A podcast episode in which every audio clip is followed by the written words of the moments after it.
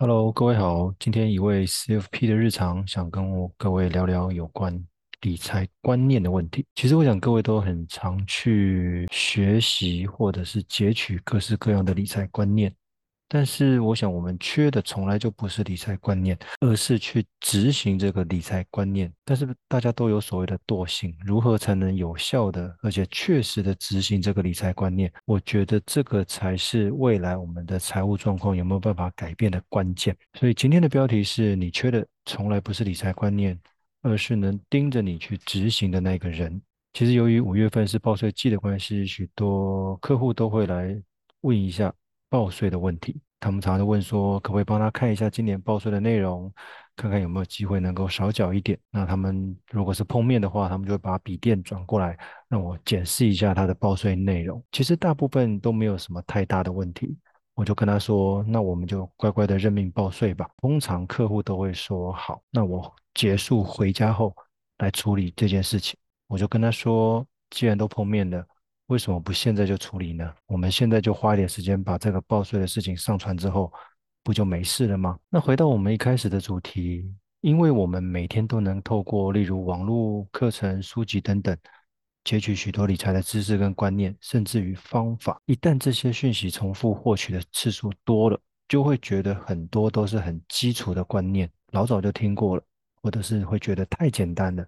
然后就开始会寻找比较进阶的一些理财讯息，其实这样也没错，因为早期的我也是这样觉得。但是我们扪心自问一下，为什么过了那么久，我的资产都没有随着时间增长？这句话翻成白话文就是：为何我的银行户头始终没有钱？如果我们拿上山习武这件事情来比喻好了，我们花了那么多的时间在山上到处拜师学艺，觉得自己是武林中人。拥有不凡的身手，但是我们却始终没有下山，从未使出一招半式，总是觉得有拜错师傅的错觉。其实理财并不困难，只要我们把基础的一些观念配合基本的工具运用在生活之中，就有机会让财务的未来美好景色变得更加清晰。曾经有客户跟我问说：“我每一个月时间一到就要缴房贷，就要缴管理费，真的好烦哦。”我就回他说：“我印象中你的银行户头不是有一笔钱吗？为何不拿来规划？”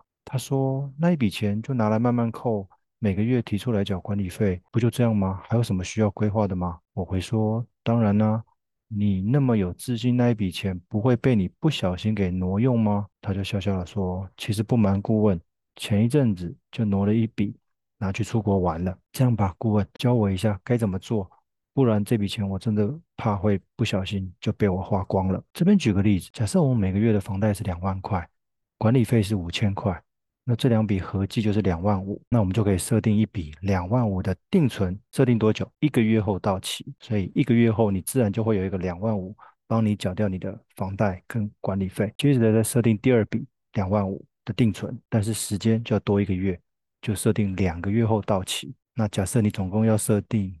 半年的定存，你就要设定六笔。那当然，第六笔的两万五的定存，它就是在六个月后到期。以此类推，可以依照客户实际资金的多寡来设定这个房屋支出相关定存的笔数。你可能会问，这个有什么好处？其实有两点理财上面的优势。第一个，降低被挪用的机会，因为未来六到十二个月的房屋相关支出都已经被你锁在定存里面了。一方面，提款卡提不出这些钱，较不容易被花掉；另外一方面，也相当于编列未来预算的概念，降低未来支出的压力。第二个，让支出转成自动被动，每一笔定存到期被解开成活存的时候，我们的手机会同步收到通知。当然了，前提是手机有做设定的话。一方面能借此提醒自己要缴费，另外一方面就会感觉有钱进到户头，虽然这只是自己预留的钱。但是感受会不一样。他说听起来不错，我找时间来设定看看。反正你都带笔电来了，我们就来设定完成吧。他说报告是顾问。后来客户的银行账户在十多分钟后多了好几笔有趣的定存，这个是他过去从来没有想过的方法。而这个就是理财规划的一部分。说穿了，定存是一个再简单不过的理财方法，却能够用在未来用钱这件事情上面，让它减少许多杂讯。其实理财很简单。你相信吗？我是深信不疑。今天的分享到这边，谢谢。